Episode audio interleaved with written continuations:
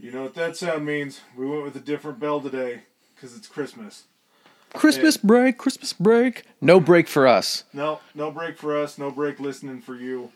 Uh, we are hot at the end of the year, and we are going to bring you something that may not fall into the uh, typical Christmas spirit. It's cold. yeah, A lot of winter. a lot of winter. Yeah, it, when I say we, that silk sexy voice that you're hearing next to me is the straw that stirs the drink of historically high. Um, he. I think I got too high for this episode. Did you? I had something and then it went away. But yeah, no, he uh, he in a goal line situation he would definitely tackle the fridge. Action Bronson, fantastic. Yeah, that's my co-host Chris. Professor What- Chris is here. What's up, ladies and gentlemen, and everyone in between? Yeah, Merry freaking Christmas. Um, Father Christmas, Santa Claus, whoever you might go. Kwanzaa, happy Kwanzaa as well. Um, happy Hanukkah. Yeah, yeah, I think we're no, we are in Hanukkah right now. Are we in Hanukkah right now? I'm not sure when the eight days are, but I feel like an eight day window makes me feel. Yeah, I definitely feel like that's where we're at right now. So, yeah, just happy holidays to everybody. What we're going to be doing here for the next two weeks to round out and close out 2023 is we're talking about the Man of Steel. And it ain't Superman. no, and it's not Christopher Reeves. Either. No. I wish it was. It'd be it, it'd have a lot a lot less death and probably be quite a bit less depressing. Well, certain portion of the Christopher Reeve story would be a lot less depressing. I thought you meant you wanted Stalin to fall off a horse and break his back. That would have been nice. That could have saved a lot of grief. Would have been better than just his lame arm. Could have he could have gone the way of his two younger brothers. It's true. Yeah, he could have. Yeah, so uh, Joseph Stalin, and this episode is going to be kind of in well, these two episodes will be kind of enjoyable and fun because he is sort of a piece in World War II that we mentioned a lot and have mentioned a lot, but at the same time, we haven't really got to flesh him out as a character. If you think World War II is unfortunately, if you just think of it as like a movie, like it didn't happen, it was just all fiction. This is like back character work that we're doing for World War II and just uh, a genuinely bad man. Oh yeah. I mean, in comparison with, you know, the cream of the crop, Hitler, the only reason I think that these guys, and I mean, they're they're within the same, you know, you have your tiers and everything. Hitler tier one, and then you got tier two. Stalin probably shares that with someone else, but depending on what you know what he's doing, he could always kind of get halfway through there. And the only reason that I don't think he is as much of a, a fiend worldwide is because he of course helped with World War II and, and winning and defeating the Nazis, but at the same time, like he never became a villain to his own people or enough of his own people mm-hmm. to where he lost or was deposed from power or anything like that. He ended essentially as like a they still consider him one of the greatest, you know, rulers of Russia and Russian history. Yeah, and he, after his takeover, it's sort of funny the way that it lines up. Of, and we'll talk about Tsarist Russia a little bit getting into this, but he basically helped take down a system that then he sort of became the system. With just a different name. yeah, He just yeah. used a different name for That's it. really all that it was. So yeah, um, without any more stalling, let's get into the episode. Steal yourself.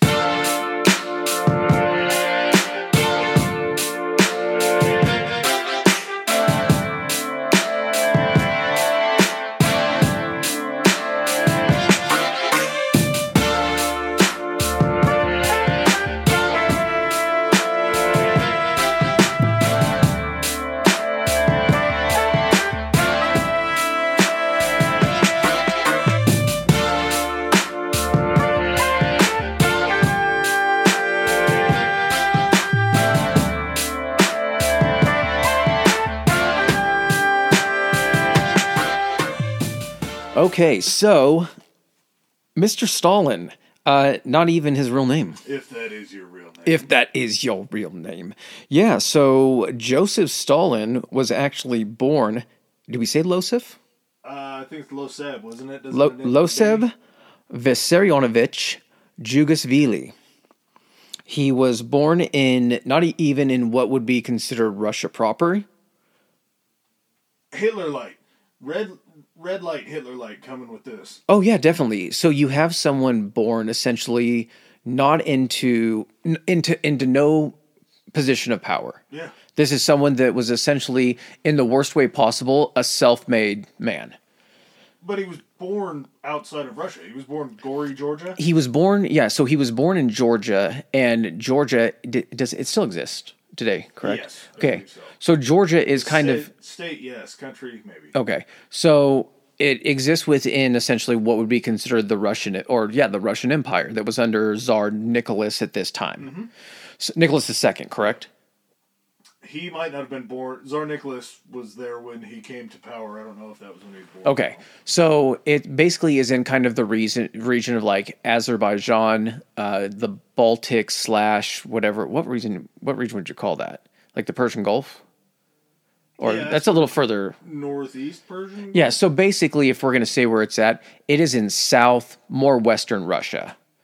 And essentially, Russia at this point is made up of all of these different countries. So you have people that are within the Russian Empire, but not technically really Russian. And that's going to be kind of a huge thing as a distinction that Stalin is going to look at is once he gets into power, one of his big things is going to be being Russian means that you live there or you live under territory that is Russian territory. So he his position was did you hear that like if you had Russian people who were born in Russia proper and then moved and were living in the United States, they were not Russians by his definition.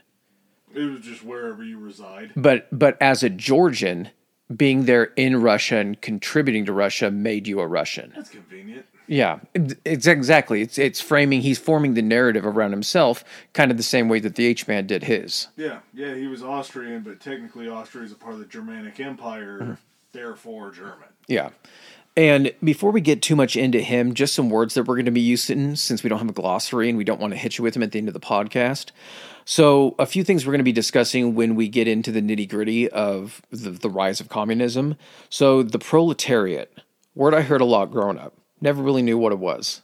But the proletariat is basically the working class, and their most valuable commodity is their ability to provide labor. So, they're your laborers, they're the people working in the factories, they're farmers they're not the bourgeoisie, which fantastic word. Yeah, That's where we get bougie, it's it's spelled goddamn awful. Oh, yeah. it's great. where we get uh, bourgeois, all that kind of stuff. So the bourgeois class was essentially everybody that was required the proletariat to do all the work. They were your farm owners, shop owners. Um, they controlled essentially either the property or like the means of production. And when you're bringing in communism, you're not really going to have this class anymore. Well, by name, you're not going to have that class. Exactly. Um, we have Marxism, which was the political and economic theories of Karl Marx, and is basically kind of the bedrock and the basis of communism. Yeah, um, Karl Marx was just uh, he was a writer. Oh shit! Without looking into him, I think he was like early 1800s, um, and he just like laid out Marxist beliefs because I don't think Karl was alive when uh, Stalin was alive. I don't think so. I think it, it Lenin had kind of picked up that torch.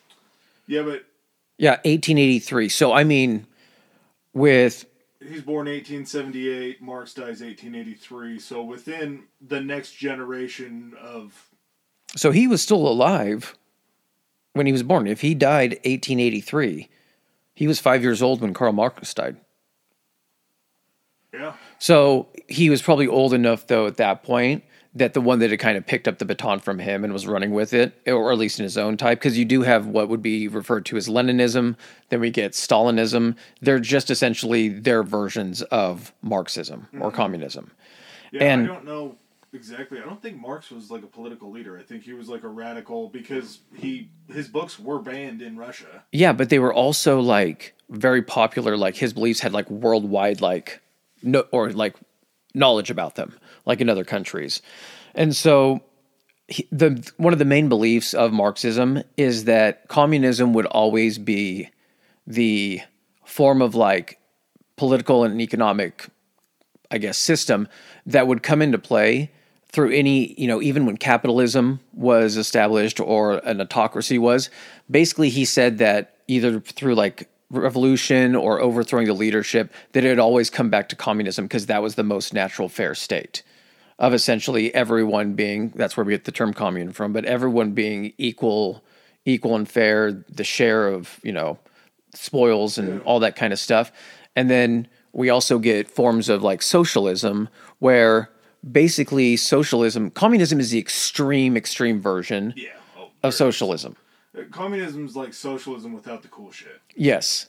It's it's takes the positive parts of socialism and then just fucking makes everything so extreme that it it's still able to claim that it's a version of it, but that's why socialism as we know it, fucking police stations, fire departments, schools roads. schools, roads, all that kind of stuff.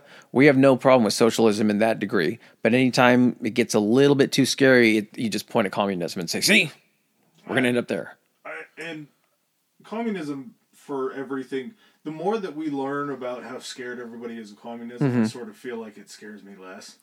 Here's because the thing: it's like the devil that we know and understand now, compared to like when it's used as a buzzword to try to bring people like panic and fear and anger. In a crazy way, everything started as communism. And I'm not this isn't not a pro-communism podcast, but what I mean by that is when people when people first came over even to like the United States and established villages and colonies and stuff like that, you did have essentially a system of a hierarchy, but for survival purposes when you were a tribe or a village things like that, everything was done for the survivability and the good of the village. It was the good of the whole. Yeah. And so I mean that in a way that like that's where you get where communes were created.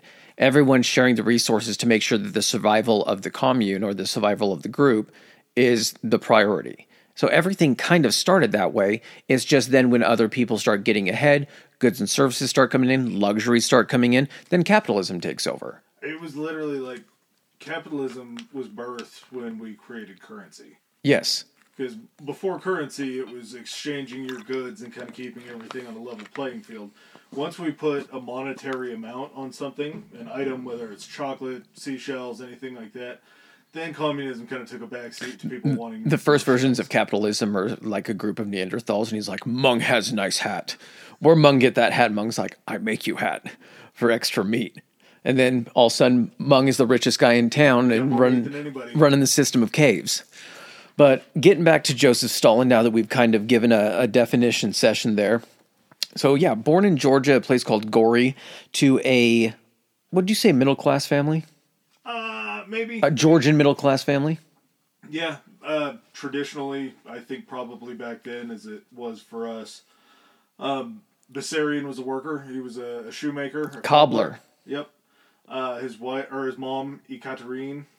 Kind of weird that you throw an E on the front of Catherine, but uh, she was kind of like a stay-at-home mom. She didn't didn't have a whole lot of work. I mean, that's got to be normal though. Yeah. He, I don't see a lot of uh, I don't see a lot of nine to five gals no working jobs. Maybe like doing some laundry or you know helping out with the family business, but I don't see them going off and having a career of their own. No, unless it's like a housekeeper for somebody else and and here we go. There you go. But uh, yeah, he was the last one born of three. Uh, unfortunately, both of his siblings were taken due to illness. I don't remember what the illnesses were. First one was within three months, or did yeah? The first one was three months, and then the second one made it six months. I can't remember what it was. Um, Probably some weird Russian disease that everybody probably caught back then and didn't make it. Fuck, man, it could have winter. They called it winter. they just had the kids too close to winter or some shit. But if you think about it, man, all I had to do was like one of those brothers survive, and maybe we don't get we don't get Stalin. There's so many butterfly effects in these. I'm glad that you brought that up because there's a few others that I feel like it's so weird to say because our success as a country mm-hmm. is sort of tied to this guy. Yeah. So any butterfly effect of him also would affect us in potentially a very negative it, way. It was definitely, if you're fast forward to World War II, it was an enemy of my enemy as my friend situation. Yeah. It, he, it was a, uh, what do they call it? A relationship of convenience. Mm-hmm. Strange, strange bedfellows. Yes, sure. exactly. So his, due to essentially the death of his younger brothers, caused a lot of grief with his father, and his father, father started drinking. So of course, Joseph Stalin probably not going to be from a well-rounded, you know, loving family. His father is becomes kind of a drunk, and starts wailing on Joseph, um, close to his mother due to the abuse. They both suffered at the hands of um, what was his nickname? Besso. His name was Bessarion, and I think it was Bessar, Bessar maybe. Yeah, Besso or something like that. So Besso. both Yeah, yeah, Besso. right. So both victims of the abuse at the hands of his father, and basically at one point his mother just got tired of it and started throwing hands at the father. He apparently glass jaw type guy because he fucking bounced and like fucking fled. Yeah, I- think he was probably running from more than just her. Oh yeah. I think he probably had a few. Oh, you don't want me here? Okay, you don't. I Now I can leave. Yeah. Yeah. Now that you're telling me you don't want me here, I don't have to be responsible for you guys anymore. You're Later. pissed at me. The police are looking for me. It's probably about time to scram. Yeah. But uh, not only was his father abusive, he loved his mother. She used to babysit with the right hand and the left hand herself quite a bit. it's like as soon as the father left, she's like, "You've become probably pretty accustomed to these beatings. I'll have to, like, just to keep your childhood normal. Mm-hmm. Yeah, exactly. Like your dad we want consistency here." I things get really weird, and this is something that really stood out to me as odd. But uh, 1886, so we're talking Stolly's eight years old, moves in with Father Chris. Father Chris was a uh, the fuck are they called? Uh, Cardinal, Pope, Roman Catholic, um, priest. Yeah, priest. There we go. Yeah, um, His mother was like super devout Roman Catholic, right? Yeah. Okay. But- But it sort of seems odd to think that they would go to a priest's house. I don't think priests are allowed wives. We, we don't know. Well, we know why. What happens when you don't allow them to have Mm-hmm. wives? But they just moved in with Father Chris. Uh, Father Chris pulled himself a few strings. By 1888, Joe was enrolled in a church school. His mother wanted him to go to a seminary. And so, like, all the schools, I heard a figure that was saying in Georgia, Uh, Russia as a whole, I think they said they had room every 20, out of every 20 children, one would go to school. Georgia actually somehow was actually better due to some like industrialization or some something down there. But one out of every 10 kids would be schooled. And so it wasn't just like nowadays where it's just like, oh, it's time to go to school. Like you had to like pull some fucking strings. And yeah, Father Chris was able to get in good. He might have worked for the school. I can't remember or knew someone like the superintendent of this seminary and was able to go ahead and, and get Joe in. They said the only kids that went to this school. No, because they would have had to have had kids. Because it said the only kids that went to the school were usually from priest children. Yeah. So yeah, they would have had to have had wives. Yeah. Huh. Okay. So maybe More, it's more like a pastor situation then. Probably maybe yeah maybe Father Chris was tapping that. And that's why he got in. But he was a really smart kid. He did really pretty well in school. Uh, pretty crafty. He ended up like uh, basically forming his own gang of friends at that at, were, like, at many different times he would be kind of the ringleader of these fucking child gangs in Gori like you think like growing up and everything in the town they said just like during like the summer kids would just like get together in these fucking neighborhood gangs and packs and go like fuck shit up fight each other like property damage of local businesses and all this kind of stuff. And it was just like it's just boys being boys. But he was kind of always the ringleader in that. And part of like in addition to him being a good student and everything they said he got to top of the class pretty fast. He also like sang in the choir. And then he also like did poetry and they said some of his poetry like later down the road like was published poetry He's a softie.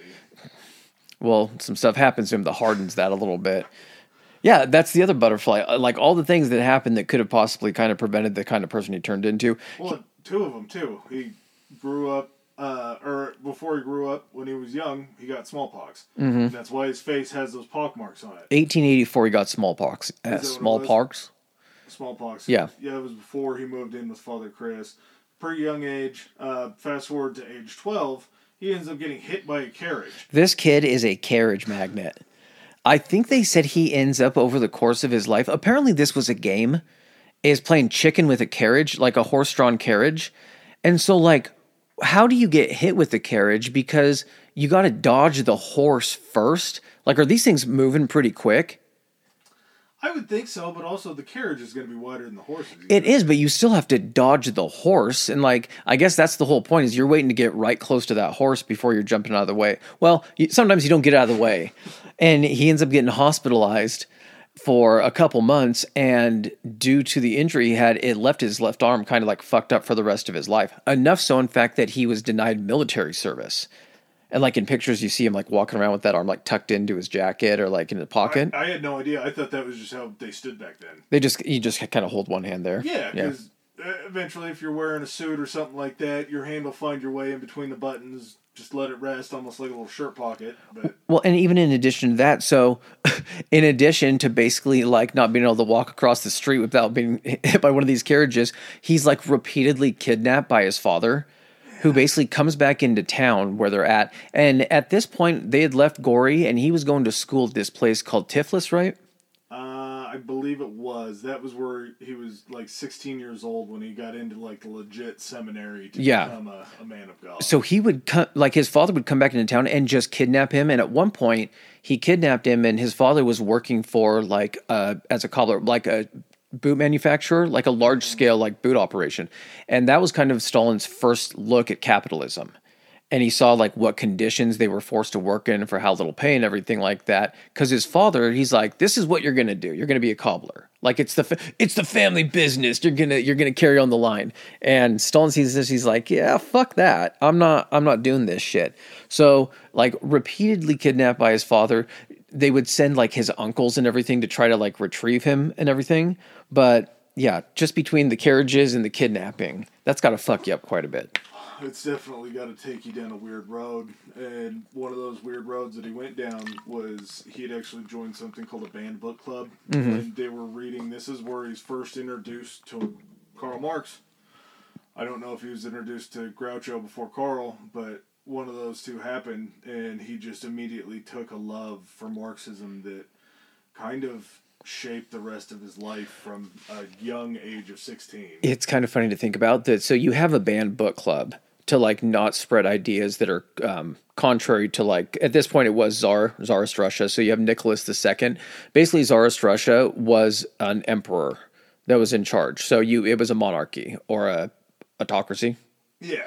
So And that's it was exactly like you were explaining it. When you say the proletariat, those are the working class people. That's what uh, Stalin knows that he is. And then he sees the bourgeoisie in these massive mansions where they all kind of live together. And is your mic muted? no, Okay. All right, ladies and gentlemen, sorry about that little interruption. Actually, I do think Professor Adams' mic was a little quiet right there, so apologize, but I'm not going to lie to you guys. We're 22 minutes into this thing, we're cooking.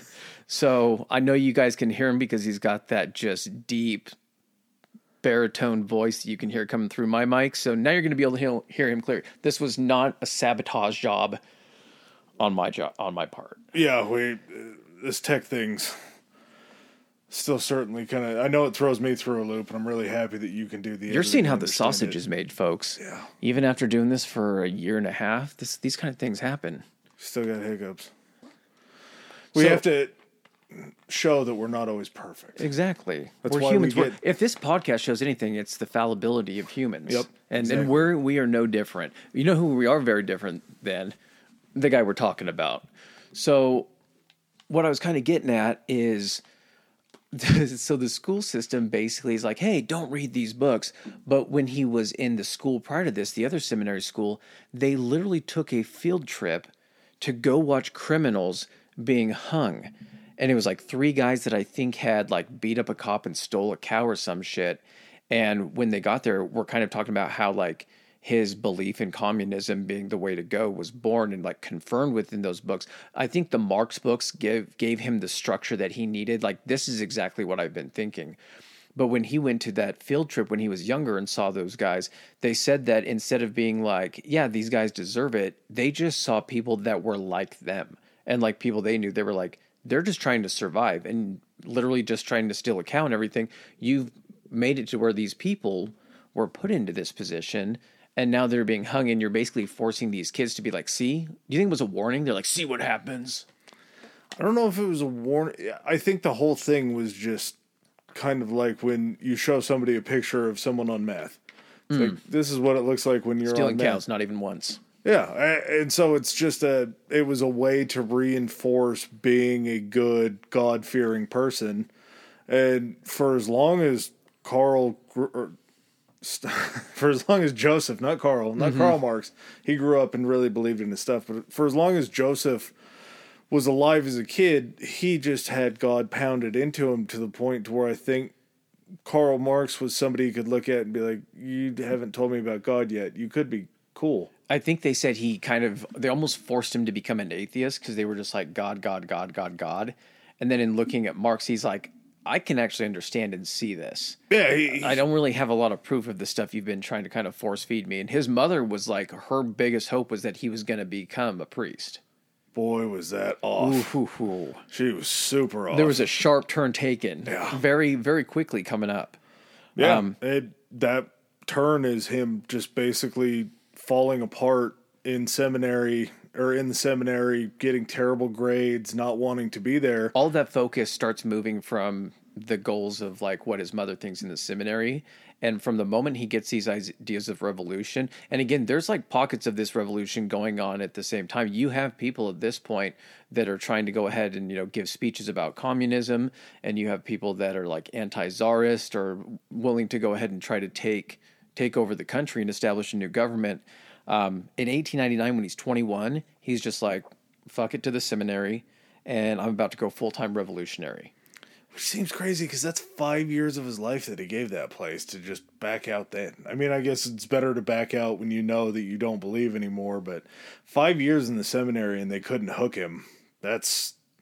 He definitely had some other views. I was going to say when you're competing against Karl Marx and he's just, you know, like that. And he's also seeing, you know, he's probably getting kind of a idea of what his life would be like seeing these priests and everything. And he had priests that were essentially people that were like, yeah, if you're in here as far as the priesthood, there was a guy they called like the black spot that had like a huge mole on his face that was like really Nice. hard on him or something like Yeah. that.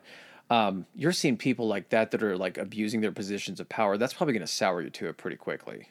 He there was also something where he would get in trouble because he refused to tip his cap to priests as they walk by or something like that. it was Like, just like little disrespectful stuff. yeah, just uh, a lot of weird things. Not as weird as when he leaves the seminary and he started working for a meteorologist.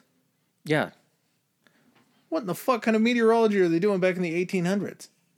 It's snowing. Winter's Yeah. here. Is it just some guy with binoculars up on a like? Trying to spot the clouds coming Yeah, in. Yeah, dude, it's, it seems so odd to me. It's but- cold in Siberia. Apparently, that gave him a lot of extra time because he Maybe that's why. There wasn't a lot to do. It's just like, hey, while you're up there in the tower with the binoculars looking for rain clouds, he's just sitting there reading books and kind of peeking out every something. Now it's clear. I, he started going to these revolutionary meetings. He started trying to join up with this counterculture of sorts. We're seeing a lot of parallels here with Hitler. Tons. kind of joining these these small offshoot political parties and that are basically just going to build themselves and then one day find themselves at the you know at the top Yeah, and it apparently they were pretty up on what was going on there because he landed on the radar of these czarist secret police, this force that the czars had, pretty quickly. yeah so from like 1889 by may day which some places know it as may day we know it as labor day Oh, day- really? yeah I had no idea. Yeah, so by May Day, Labor Day, um, in 1900, essentially, the Okra- the Okhrana, who were basically the Tsar's secret police. So basically, think of it Hitler's form of the SS, and then what will be Stalin's NKVD, precursor to the KGB. You basically have the Tsars who have the Okhrana as the secret police, Gestapo type type deal. So their job essentially, because they knew that there was like these seeds of revolution going on all over Russia, was to try to sniff out these people, these dissidents, and basically get rid of them before they had a chance to kind of build a following. And so it did not take him long before they were aware of him. And and he was in Tiflis at this point still. Yeah, he really kind of was just on the scene with everybody because the secret police were looking at him. 1901, he's actually elected to the Russian Social Democratic Party of Tiflis's committee. So he's rising through the ranks in Tiflis pretty quickly when it comes to kind of these communist offshoots. And what's nuts is he's attempted to be arrested like six months before this. oh, really? Like in March of 1901, he basically escapes and is in hiding after an arrest attempt. So you have this guy who is basically being hunted by the Okhrana, but is still active within this political party. So much so, like you just said, yeah, in November, he's elected to that party, which is a Marxist, what they consider a Marxist party. but they do the same thing that Hitler did, where you throw social, democratic, labor, all in the name of your party, so you can kind of try to cover so many different bases. Do you think they did the same thing where, like, depending on who they were meeting with, they capitalized and made in bold Yeah. that part of it? But it would have had to have been. And that's who they focused on. They focused on the proletariat. They focused on the labor party. The people. Yep. I whenever I hear proletariat, I always think of the Always Sunny the Flowers for Charlie. When he gets the um, placebo and he's talking to the assistant about the proletariat. Like, how in the world would Charlie ever learn Charlie that word? Kelly is essentially the poster child for the proletariat party. He Yeah. is the working man. He definitely is. Cleans toilets, does it all. But he they they focused on trying to get this uprising going because they had had enough of Tsarist Russia. They they know that Marxism is the right way that they want to head, and you can't do that unless you have some sort of power, but somehow not too much power. Like it's you you want all the cards in your hand, but at the same time you don't want that to overrule your desire to keep everything equal. Here's one thing that I didn't think about, and I don't know if we discussed it with the in the Hitler episodes, but when you have these like fringe political groups that are still small and trying to gain traction and followers, they cost money. And so, in order to fund this, I don't think we touched on this or there wasn't a lot of detail, but basically, you have Stalin, who is almost like a fundraiser or one of their fundraisers for this party. Oh, he's a go getter. Yeah. So you have in this place in Georgia called, is it Batumi? Mm-hmm. Stalin put together basically what was known as the outfit. He basically turns kind of into a localized mob boss. He's a gangster. Yeah. yeah, exactly. And they basically, this was an area that it was, there was an oil refinery there. I believe so. And it was the Rothschilds, I believe it was. And that's why Georgia was able to go ahead and fund, I think, more education is because something about that area, because there was more wealth in it because of the refinery. That's kind of what led to that. But basically, he begins like disrupting the refinery and basically running like protection schemes and like racketeering and that kind of shit to siphon off money to begin funding this party. yeah, he had uh, organized two separate strikes at the refinery. I think in one of them there was like 15 people that got killed. Mm-hmm. But uh, in true Hitlerish fashion, he wasn't there. He was just back there to receive the wounded and try to care for them. Like Yeah. he wasn't going to go out on the front lines. Oh, that wasn't no. his job. He only Yeah. Mm-hmm. had one good arm. So what the hell is he going to do out there? So he was riling these people up, and yeah, the protection racket is fucking really funny to me because I'm sure that there were some pretty bad people in Georgia at the time, but the fact that the guy who's probably the most dangerous around He's the is- one shaking people down yeah, for fucking yeah, money. like, you guys need protection. Well, only from you. That still works. That's protection. So just That's go what I meant. Yeah, go ahead Yeah. and pay us. Um, eh, he does this a couple times in his life, but he also they were um targeting like wealthy people's children and kidnapping them just just for money, just for the ransoms. Uh, I think it was around this time when they robbed the bank. Um, that actually is a few years later. Okay. Yep. So Yeah, speaking of that, it just fucking escalates. like, imagine that. Like, we're going to talk about it, but you're robbing banks Yeah. to to fund your political revolution. just uh, well, and we see what happens. Um, he ends up getting caught and getting arrested, and he gets sent to Siberia for his first three years in Yes. Siberia. So when I say first three years, he goes to Siberia more than once. So he gets arrested in April 1902. Uh, court system, I'm guessing, moves pretty slowly on what to do with these political dissidents, and it takes until 1903 in November that they're finally like, "This, oh shit, this guy's still hanging around. Fuck it, uh, send him to Siberia," which I think everybody has heard. Siberia is probably not where you want to get sent to. Siberia also takes up two thirds of Russia and the Soviet Union, which I had no clue. I thought it was just the area around the Arctic Circle. But basically, you have Western Russia, where like the agriculture is. You have you know Moscow and like those places, and then after you get west of the Ural Mountains, it is just a fucking frosty wasteland. It's nothing but cold. That's their chief export. Yeah, chief export's definitely cold. Um, I didn't realize that there were actually like colonies and like villages in Siberia. It's so much. It's so much land. Like you look at a map and you don't realize just how vast Russia is. I mean, you can look at it in a way of saying like, yeah, but you can't live on two thirds of it, or you can't really do anything. But yeah, there's colonies. There's all kinds of shit. There have to be colonies because that's where they send all the fucking political prisoners. True. Yeah.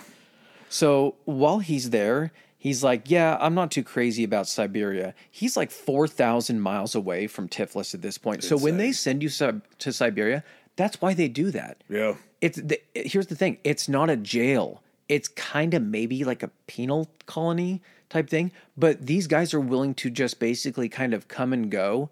Like within the village or wherever they're at, kind of as they please, because they're like, we sent you 4,000 miles away. Good fucking luck getting out of here. Yeah, it's Give like it a try at any point. Uh, not a, yeah, it's sort of like Alcatraz. I guess Alcatraz had walls, but you're just being sent on. Like if you try to escape, you're just going off into nothingness. Yes. Like you have to be able to survive there. So it's like if you're gonna run away, they're probably good luck, dude. We'll Mm-hmm. uh, we might find your body. Well, that's uh, exactly what happened. So he makes his first escape attempt. I don't know exactly when, like how quickly he was there. I'm assuming that as soon as he gets there, he's probably like, I got to get the fuck out of here. So the first time he tries to escape, he gets 40 miles into the 4,000 mile journey. And it wasn't like he was going to be walking. You could get to locations that you could maybe catch like a car somewhere and then to like a train station yeah. and try to get the fuck out. But he was still 4,000 miles with no resources away from basically his home. And the first time, so 40 miles still sounds like it's pretty admirable on foot, just hoofing it with whatever supplies you could gather out of this fucking prison colony. Not enough. No, he wasn't even wearing gloves. I think they said he got to like some guy's shack and like knocked on the door and he was like fighting frostbite. And then after he was able to kind of recover, he was just like, nah, and just walked back. And then he was like, I probably need to prepare for this Yeah. a little bit more. And then he makes another fucking attempt at it and successfully makes it the 4,000 miles back in 1904, wasting no time. And again, uh, this also isn't a thing where wasn't there a, a rule about prisons or something, or it might have been a joke. Prisons in either Sweden or Switzerland, they put you in it, but if you escape, if you're able to escape, they're just like, oh, you're free. Like this wasn't one of those situations where if you made it the four thousand miles, they were like, "Hey, good job. You, you know, sure, come back into society." He's still a wanted man at this point. And Yeah, what's a wanted man? What's a wanted man going to do? Is he going to lay low? Anything like that? No, he's going to become the fucking editor for like the Georgian Marxist um, fucking newsletter. Uh, and this is another one of those butterfly moments. He has 4,000 miles to travel back to Tiflis from Siberia. If he doesn't make it in those 4,000 miles and just dies, the world is a vastly different place, I think. Or if that guy at the shack doesn't open the door, if there Yep. not a house there to begin with. Uh, It's just there's so many of these things in his life where he's. I- I think maybe you guys have probably realized this as we've talked about it because we don't really talk about or haven't talked about Stalin with the same kind of disdain we talked about Hitler with. He's just such a tough guy to pin down because we have so much as a country, like tied intertwined with him. Yeah. And here's the other thing too is it's very easy to just you know what it is? Had he come along at a time when there still wasn't a Hitler hangover or Hitler to compare him to, th- think if there's no Hitler. It's just this guy. This guy is then Hitler. It's it's grading on the on the curve. Hitler set the bar for being fucking horrible so fucking high that anybody below that, you're still going to be able to talk about Hitler. So he got to come along at a time. It's kind of that unfortunate thing where, like, I'm not saying an unfortunate thing, but I'm saying, like, in basketball or football, you get two generational talents, one a little better than the other, coming along in the league at the same time. But because one, you know, there can only be one, that second guy, had he been in that at any other point in his career, he would have been the number one guy. It's like Barkley and Olajuwon playing in the Jordan era. There you very, go. Eh, very, very great players, but you were just playing at the wrong time to get your rec- yes recognition. So yeah, we're not talking about this guy with great love. It's just he's kind of amazing as far as if you put him in any other situation as a revolutionary. Take like, away the mass murder, attempted yeah. genocide, you uh, know, if, totalitarianism if, regime. The guy has had a pretty fucking crazy story. If we had a guy like Stalin during the American Revolution, uh, there were guys that didn't go on to do this, but there were still revolutionaries. This guy's a fictional character, one of the greatest fictional characters of all time. Mm-hmm. One of the Absolutely. greatest characters written. Unfortunately, very, very real. Very nonfiction. Yeah, so like you were saying, he just becomes an editor of a Georgian Marxist newspaper um, and kind of starts making his name in this propaganda circle as a guy who isn't really great speaking publicly, but can write one hell of a persuasive article. Mm-hmm. And around this time, as an editor, basically, because he's covering the entire kind of communist revolution, all that kind of stuff, there are separate parties within this. It's not just like, hey, you're either a communist or you're not. Much like other political parties, there's far right, there's far left, there's centrist, all that kind of stuff that have different names. So some of the main players within kind of that Marxist communist bubble are going to be Vladimir Lenin, and then also Julius Martov. Well, they have different ideologies for the form of communism that they're going to go ahead and do. So they split into these two parties. Now, when we talked about the Hitler episode, I think we mentioned the word Bolshevism probably a few times, who he mm. essentially within fucking Mein Kampf was like, we fucking hate these people. These people need to be eradicated. Well, the Bolsheviks are a party within essentially the Marxist Communist Party that believed that the membership of the party should essentially stay like exclusive to people that really have only proved their loyalty and are very, very serious. They didn't want any part time revolutionaries being able to claim membership in this party. If you're We're, in your fucking family, yes. You're... The Mensheviks, which were the ones that Martov was part of. So Lenin had the Bolsheviks, Martov had the Mensheviks. The Mensheviks were like, in order for this to succeed, we need to be attracting everybody and allow everybody membership in here. Well, to them, they're like, well, then you're just diluting it down. You're not being as effective. So you had this ideological split, and you had Stalin being like, no, I like the shit where you have to fucking prove yourself and work for it. I want the crazy shit. So I'm going with the Bolsheviks. Well, that and the Mensheviks were pretty bummed that he was running protection rackets and basically extorting people for money in order to fund fund think, the system. And I, they and, didn't and want the blood money. Well, and here's the thing too: the Bolsheviks were just like his his money spends. Yeah, like the money I, spends. We're not too concerned with what he's doing. Besides, oh, maybe a little bit of this revolution is gonna, you know, help our cause. And Lenin, we're not underselling him. He'll eventually get his own episode, but this isn't about him. This is a Stalin episode. Um, but Lenin becomes like this massive figure that he still hasn't met yet. Did he, I get his name? Is it Vladimir Lenin? Uh, yeah. Okay. Still hasn't met Lenin yet, but knows that he's more leaning towards his Bolshevik party. When he robs somebody, they're like, hey, we'll take the money. When the Mensheviks find out that he robbed somebody, it's like, this isn't what Carl would have wanted. Carl's. Carl's there were no questions. This. You give money to the Bolsheviks, they were just like, thanks for the money. You give money to the Mensheviks, they're like, where'd you get this money? Yep. Where did it come from? Um, and Lenin needed money to fund his movement. Again, still hasn't met Stalin yet, but hears of this great robber. Um, he's a great editor in these papers, these propagandist papers. And so he ends up sending Stalin to a place called Baku. And Azerbaijan. Is it? There's Azer- an F1 race in Baku. Oh, yeah. okay. Crazy. And when he gets to Baku, what are you going to do? You're going to put the old band back together. You're going to get the gang back together, and you're going to start exploiting these wealthy landowners um, and these businessmen that you are going to get right back to business. Yeah, you're going to go with what you know. Um, there was an event that occurred kind of after the split of the Bolsheviks and the Mensheviks within the party, and that event was called Bloody Sunday, and it happened on June twenty second, nineteen oh five, and basically there was a kind of what they considered a military massacre in which the loyalist, like czarist troops, basically killed a ton of like Russian citizens and like people that would be in the proletariat class. Yeah, and it's interesting when you preach that these people are bad people and then something like this happens and you get to kind of be proved right that these are bad people. Mm-hmm.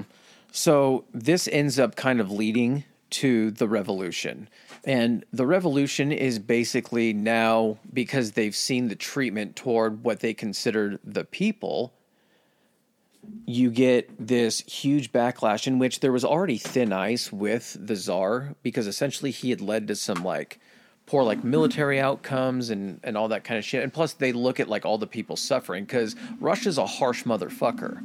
And so you know you look at this class of you know aristocrats you know the bourgeoisie and you see nothing but opulence. Where do they live? The place was it called the winter palace That was just one of the places. that and did you hear the in. description of that place? It had like 166 rooms or something like that. they said like a thousand different windows and like 1600 chandelier like this just crazy insane shit i can't wait to fucking cover the czars Yeah. that's that's gonna be pretty nuts but the czars were basically just like i think what you would consider oligarchs except even more Yeah. because there were fewer of them and they ruled the entire fucking country so just a bunch of putins Pretty much. Yeah. So at the top of that was, of course, Tsar Nicholas II. And basically, after the uprising, when did he end up fleeing? Well, there was the uh, uprising that you had talked about. Then, um, after that uprising in 1905, he's like, okay, get it. I'm going to change my ways. I'm going to create this thing called the Duma. You guys can elect people into the Duma all you want. I've heard you. I've heard the people. They have spoken. We're going to start giving you guys representation by basically creating a Congress for you. But the trickiest thing about the Duma is that the only person that is able to dissolve the Duma and to reconstruct the Duma is Nicholas.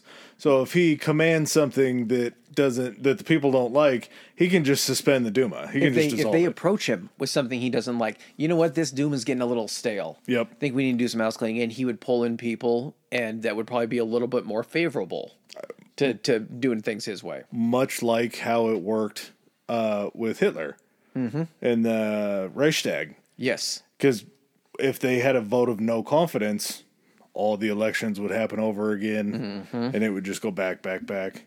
And so I'm assuming this is kind of how the Duma worked, but this is also a time for Lenin to say, hey, if we're going to create, or if they're creating this Duma thing, we need to have our Bolsheviks in this Duma. We mm-hmm. need to start being able to have these funds that we can back these campaigns to try to get our people in power. And it kind of worked. we got to we have to get ourselves in front of people like at this point too you got to understand that like these guys didn't have like you know they had newsletters and publications and stuff like that but there were a lot of different parties within this revolution kind of jockeying for power. And and so if you could get representatives in front of people and start trying to pass legislation or at least show themselves trying to like do good for the people and then showing Nicholas Czar like basically eliminating that option you're going to have more people rallying behind your cause. Eh, It's literally like a, a dick measuring race. Mm-hmm. If you can get more people in the Duma than all the other Marxist factions, you're probably going to be somebody that's more popular. You're going to end up starting to pick people off from maybe those other crazy offshoots to come be Bolsheviks. Mm-hmm. And Stalin actually, um, he Was- finds himself actually as a delegate. He's like Yeah. elected as a delegate, like in November, I think November 1905. So he's how old at that point? He's 28, 29. pretty good. So he's elected like as a delegate to the Bolshevik con- uh, conference. That's so crazy to think that they would have conferences, and that's going to be in St. Petersburg. He ends up going up there, and they're like, "Oh, well, you know, Lenin's not probably real popular here, so we relocated it. I think they relocated it to another country, but again, this being like Eastern Europe, it was a train ride away. So well, he, most of the time they had to do these conferences outside of Russia because the the fucking czars weren't too pumped about it. well, of, yeah, of course, it's and you have the fuck. Uh, what was the secret police called? the Okhrana. The Okhrana, yeah, you Okhrana. you get wind of a conference, which we will come to see here Yeah. actually in a little bit. You get wind of that conference, and you're able to cut the head off the Bolshevik snake all in one fell swoop. Yeah, and this is actually at this conference that you were talking about. That's where he actually first gets to meet Lenin. So he finally gets to shake his idol's hand. Not John. The same meeting John Lennon. Uh-uh, no, no, you're meeting Vladdy, Vladdy Lenin, and I'm sure it was probably a pretty big day for him. But at the same time, I think that Stalin, Lenin, sort of fit what Stalin needed to get power. Like there were still a lot of things that him and Lenin disagreed on. Oh yeah, he he gave him a blueprint on how to get his foot in the door. I think one of the disagreements was Stalin was like, "No, fuck the Duma. We don't need to be part of that." And he's like, "How do you not try to be part of like the representative body? Like how does that not make sense?" But yeah, Stalin thought that the way that they were going to go about things was kind of the way he had already started going about fucking things, um, just by force. Not the best way to do it, especially when you're trying to uh, oust somebody who's using that force that they currently have against the people. Um, around this time, Stalin gets married, July Aww. 1906, to a woman named Kato Snavi. Snavi Cato. Kato. Kato. Um, Kato actually gives birth to his first kid, Yakov Smirnov. It's not Yak. Wait, it was actually Yakov. No, what was It the- was Yakov, but it wasn't. It wasn't. Yeah, okay. that wasn't his middle name. No. Um, so Stalin's a father. Stalin has met the love of his life, and he has a son now. So it's Yakov Jewish uh, Jughashvili. Because Yeah. he doesn't adopt Stalin until 1912. Uh, it's up on the board. Okay, we'll get yeah, to it. 1913. But life's probably starting to settle down a little bit for this revolutionary. You'd think, right? He's got a wife now. He's got a kid now. Like, there's not a whole You know, lot. and that's the end of our story, ladies and gentlemen. Joseph Stalin got everything he ever wanted a loving family, and uh, he retired from the Communist Party and fulfilled his father's wishes. He actually became a priest who cobbled, yeah, yeah he was a, cob- a cobbling priest. a cobbling priest. Uh, well, he's back in Tiflis after the child is born, after Yakov is born. Uh, he organized the gang heist that was the robbery of the Imperial Bank.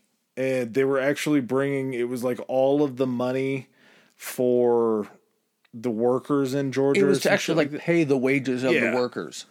So the people that he's trying to protect, they end up robbing 241,000 rubles, which I think is a lot of money today. 2.5 million, I want to say Something like something like that. It's multiple millions of dollars today. That's a lot of money. dude imagine like i know this is a while ago but imagine like movies do bank I, well i mean you've had to escalate in movies. Like in the 70s it was like we're robbing it for a million dollars. Like oh shit. But like you literally and imagine this. They're transporting this horse and carriage. And you have them coming out like his goon squad or whatever to attack them they start throwing like grenades and bombs underneath the carriages It just like, Like, homemade explosive devices. scaring the fuck out of the horses. I think it ended up killing 40 people were killed. Oh, thank God, no one from his gang was fucking killed, but like 40 it. people died in this fucking robbery. It's just a crazy number. Yeah, to for 40 people to die and nobody in his outfit dying is that's a pretty successful raid to get 241,000 rubles. Um yeah, I was actually wrong. The bank robbery happened before young Yakov comes along. Uh 1907 or That's why he came along. He was conceived. He's like, that fucking, from the same night. It was. it was like, 9 months after. You'll never be, believe what we just did. She's like, I am so horny for you for robbing that bank. And this Yakov was born or Yeah. conceived. June 1907, um, probably a pretty great year. Then things get a little bit bad. He goes from The bank highest of robbery, highs, uh, the high, uh, the highest of heists. He's a new father, but listen, this guy's still a fucking scumbag. So, in true karmatic fashion, he's got to get brought down. And unfortunately, nothing fucking happens to him. But poor Kato ends up getting typhus and fucking dies a few months after, like, what, six or seven months after giving birth. yeah. That's, And if there was any empathy or humanity left in Stalin up to this point, despite all the shit that he had done up to this point. I think this was kind of the point where that probably just left. I think he actually said something like when she died, it killed the rest of like the feelings I have for other human beings. Yeah, like she had she had melted or she had softened my stone heart. And so as soon as she was out of the picture, that was like almost maybe his conscience. Like he looked at her and he's like, "Well, I can't do this because you know Yeah. I- she might not like it." so yeah, maybe she was just the restrictor plate on his madness because he'd just leave Yakov with her family. Oh yeah, and goes back to introduces Baku. to Yakov. and I'm out. goes back to Baku again. Brings everybody back together for more robbing and stealing because we have some guys going into the Duma. I'm a member of the Duma now. We need some funds to start trying to raise this Lenin party up. And again, he is arrested. uh, he got sentenced to two years in It's exile. going to catch up to you. Huh? It eventually Yeah, catches up. uh, How long had he been at this point? So That's the other thing. Yeah, he was doing all this as a fugitive from escaping Siberia. Do you think they finally got a hold of him and they're like, "What the fuck? We thought you were What in are you doing back here?" Yeah. Yeah, How I- did you? How'd you get back here? Why are you here? Four miles, man. It took me like a week and a half. I was back. They learned their lesson. Yeah. He gets sent to a place called the Volga Volgata uh, province. which is around the Arctic Circle. They're they're like, you know what? I think we figured out the problem. It was too nice where we sent you the first time. So now we're gonna send you to even a harsher place. So you we don't have to fucking see you pulling this shit again. And it sounds like this place was pretty fucking harsh too, because he had like a little cabin that was on a, an island that he stayed in. Uh, he got real weird with it. He, I believe, starts his love affair with teenagers. This is of of course, this is part I never knew this part of it, but Yeah. reading it I was like of course. I don't know. I don't know how this I didn't connect this before. This is the thing with Hitler having his creepy obsession with his fucking niece and all that kind of shit. Um yeah, you get fucking fucking Joseph getting a 13-year-old pregnant and then she gives birth when she's 14.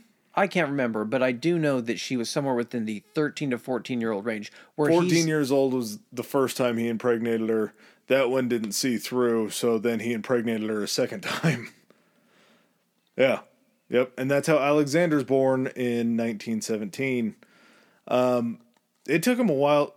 That's that's also the last time that he, He ever was arrested. He there there was actually another impregnation that I can't believe I forgot to mention, but uh, he was sent back to a different part of the Volgata province, something like that. He ends up impregnating his landlady.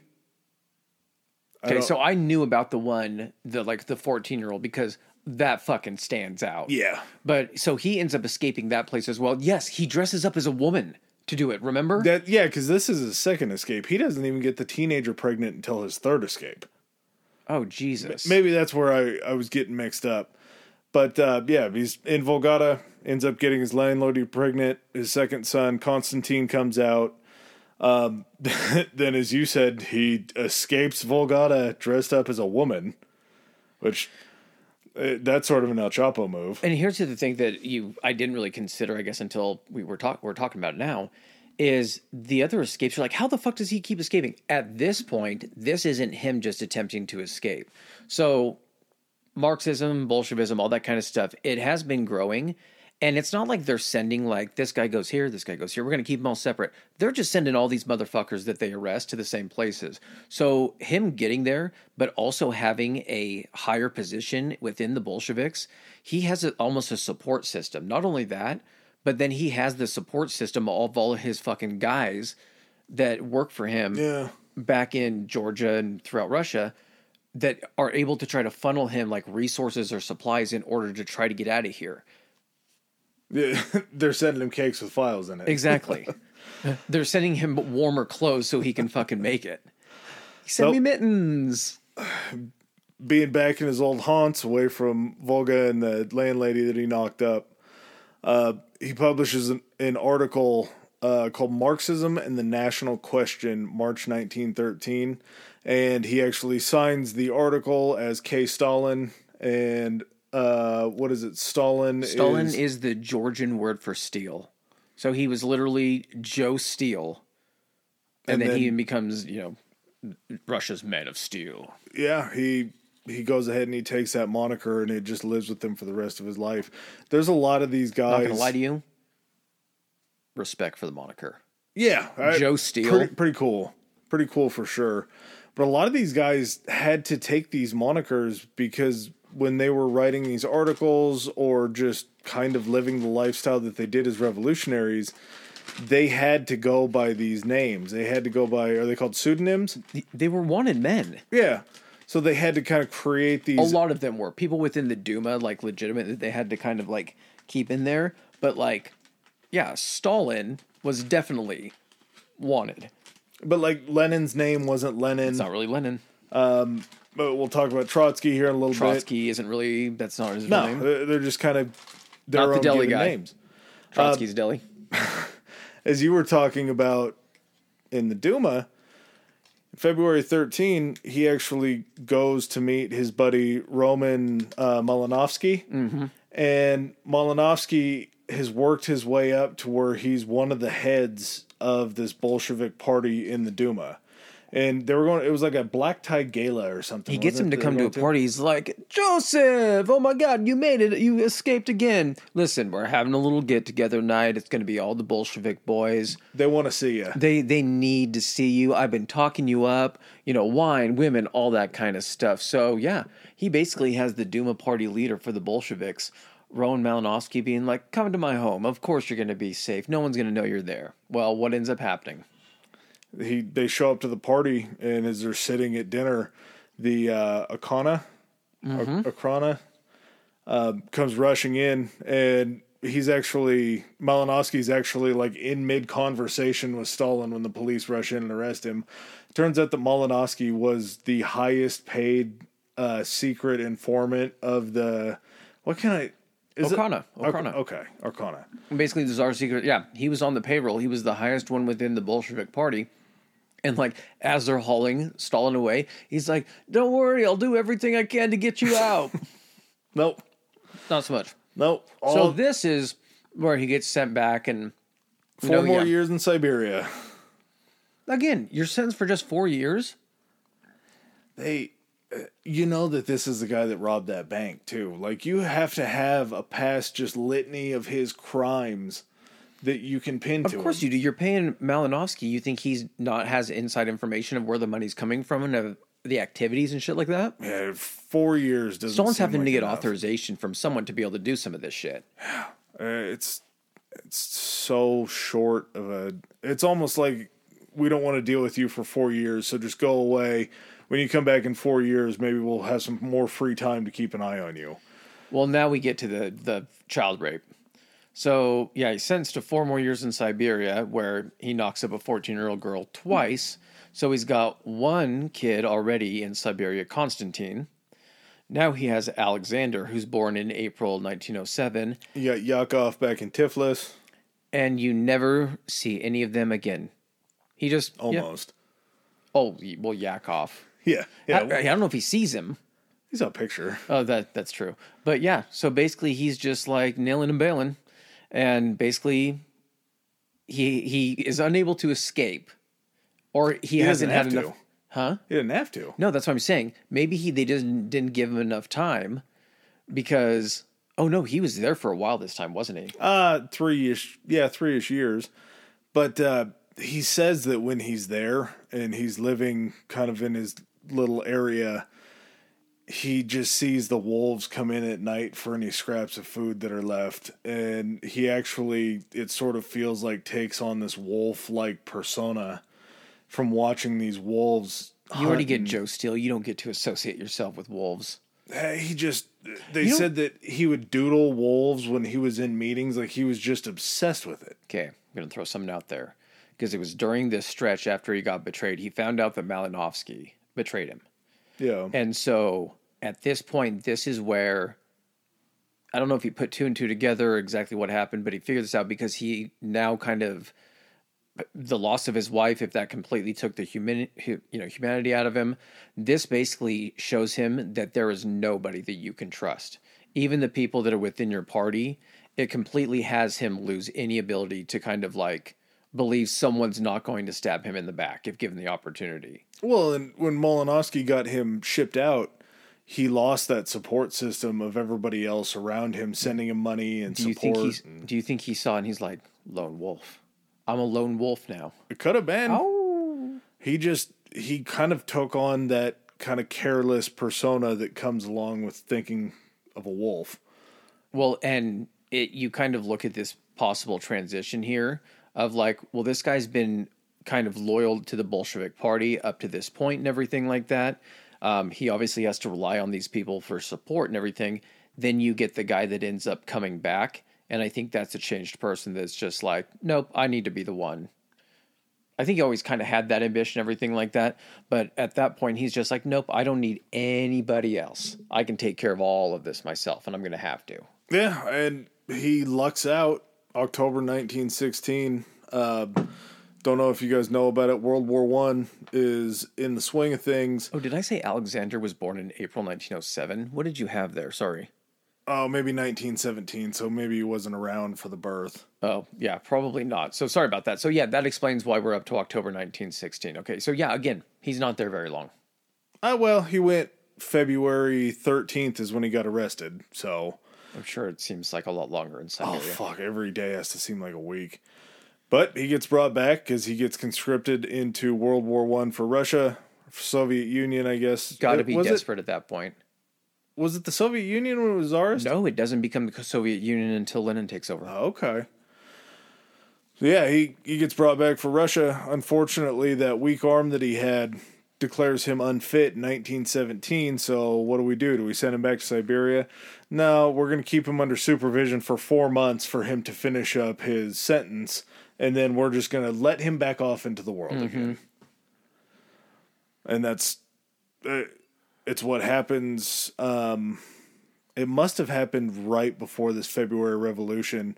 Stalin wasn't actually with Lenin in Petrograd, like I have written there. So that was, and at this time, Petrograd was the capital of Russia. Yep. Okay.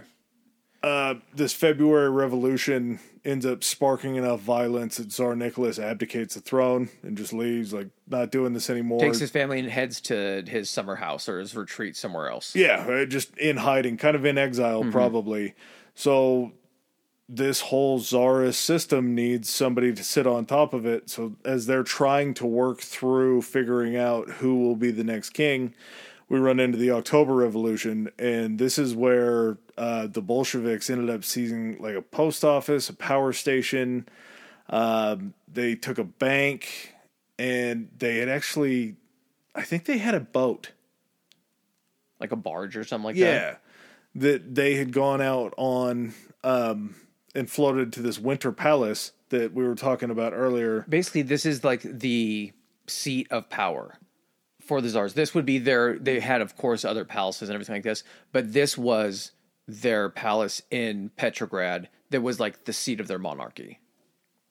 And, and so if you can seize that that's like if we're We got talking about like seizing the chancellery and for like germany and stuff like that it'd be like seizing congress or the capitol building be like storming the capitol building this is their January 6th. uh, yeah pretty much Yeah, they they run the bourgeoisie out of there. So we're running into these Marxist needs that were written down by Karl of getting the bourgeoisie out there and having the proletariat take over. And it turns out, out of all of these parties that were vying for this, the uh, Mensheviks, the Bolsheviks, and some of the other ones, the Bolsheviks come out on top. Do you think that had something to do with the fact that, you know, it doesn't mean that like the the siege or the attack on the Winter Palace and you know the abdication that doesn't mean that that was the biggest thing that was done. There could have been Mensheviks that seized an entire city, like or multiple cities. But do you think because the people and because it was the capital and the seat of Tsar, and it forced him as a person to actually flee? do you think that gave the Bolsheviks like a big bump of being like, look, they were the ones at the tip of the sword. They were the ones that sparked this, that did most of the work. So it maybe kind of gave them a little bit because they, for a while there, they weren't the major party within the Marxist Party. They were No. like a smaller portion of it. But I think that maybe had something to do with them maybe having a little bit more support for like public opinion. Yeah, well, it's you can look at anybody from the outside and say, "Hey, all these other guys tried. We just did." Yeah, that's true. So it, it was cute what they did. That was playtime. We actually made a serious step here and ran these people out of the Winter Palace. Um, October 26th, 1917, Lenin declares, or Lenin is declared as the chairman of the new government. So Lenin is the head, uh, not the czar anymore because they ran we don't use that word. ran it all out. Lenin becomes the The I guess- figurehead. yeah, the figurehead of the new government. Um, he creates something called the Council of the People's Commissars. Basically, like gives himself sort of a um, like a senate. Okay. He gives excuse he gives the people representation, Yeah, but uh, but more much more so legitimate than the fucking Duma. yeah. And as Lenin comes into power, Stalin's thinking, "Sweet, what am I going to get out of this? Who? What's he going to make me in charge of? Do I am I in charge of like the whole goddamn Russia? Uh, am I in charge of the military? What am I going to get?" Well, Leon Trotsky, that we talked about a little earlier, was kind of another one of the figurehead that surrounded Lenin. And Trotsky gets appointed uh, foreign affairs and to be the Red Army leader. Yeah, so Stalin isn't Stalin isn't like the number two to Lenin. There's quite a few guys that are that are kind of above him already. And one of the main ones that's been there kind of by Lenin's side, who was actually with the was he a Menshevik there for a little bit as well, and then he came over to the Bolsheviks? Uh, I thought that he was all Lenin, but he could have been. It's it's Leon, yeah, Leon Trotsky. So if you've ever heard the name, he's essentially just you know he's a Marxist, and but him and Lenin from a position of oh, how did they describe Stalin? They said he didn't have like it was a knock against his the type of intelligence that he would need to do something like this. Uh, he was extremely intelligent, but He wasn't, wasn't an intellectual. Yes, They they said that he was smart but not an intellectual in the same vein that Trotsky and Lenin were. And so a lot of kind of the opinion of Lenin through kind of the inner circle of like Lenin's group was that I feel like they kind of thought he was just like a blunt instrument because the complaints about him having any of the higher or more important more important Yeah. positions is that he lacked like not like civility but he just didn't deal with people in the right way he was too uncouth. he was too uncouth like he didn't have the right way of going about things and so in kind of a way to slight him again trotsky's given that you know foreign affairs and the freaking red army you get stalin being assigned as this general secretary of the party. That sounds so boring. it does and you had other people in different so it wasn't like lenin in this position as the chairman trotsky in this position and then stalin. Stalin was a few rungs even down Well, he technically wasn't a part of the government because he was just a secretary of the Communist Party. So he Uh, wasn't Bolshevik- yeah he wasn't involved with what the actual so like- even more of a slight then yeah, what the country was doing. All right. Before we go any further, bathroom break. Okay. Well, hey there, all you sexy historians. How you guys doing? It is time for Socials. Where can they find us on Instagram? If they want to uh, follow us, they can find us at Historically High Pod on Instagram. That goes the same for threads as well. Uh, you can also find us on Twitter Tell them about Twitter. historically high. That's historically H I on Twitter. And if you want to email any of your comments or suggestions, where can they find us at, Adam? At historically high podcast at gmail.com. Gmail. All right, and back to the show. Ah, you feel better? Much better. All right. So, what's a Stalin to do? You're sitting here in this position where you're not even really in the government and the operation of like the day to day running of the country. You're the secretary. You made a very apt uh, comparison when we were texting back and forth about this because he really kind of does become um, Billy Madison. Go on. what was the dude in Billy Madison that Oh, makes the list? oh yeah. Um, is this the dude Steve Buscemi's character? yeah. Is this Danny something? I can't remember what his name was. Yeah, where he's just making the list and he's writing people's names down, and Trotsky goes right at the beginning of it. Trotsky got all the acclaim that he thought that he deserved. He thinks his general secretary job is just kind of shit. You just made the list, bitch. Then he figured out they didn't get along at all, though. No, the entire they time. This was when like. This was definitely when it was solidified the position of Trotsky over Stalin. Like, there's a legitimate position divide. Yeah. and everything. You can't tell yourself at that point, like, well, he just hangs out with Lenin more, and I'm busy doing this shit, so that's why we're not hanging out. You now literally get Lenin's viewpoint on where you actually stand. yeah, there's an axe to grind. And as general secretary, I don't know if Stalin just figured all this shit out, but it is pretty brilliant.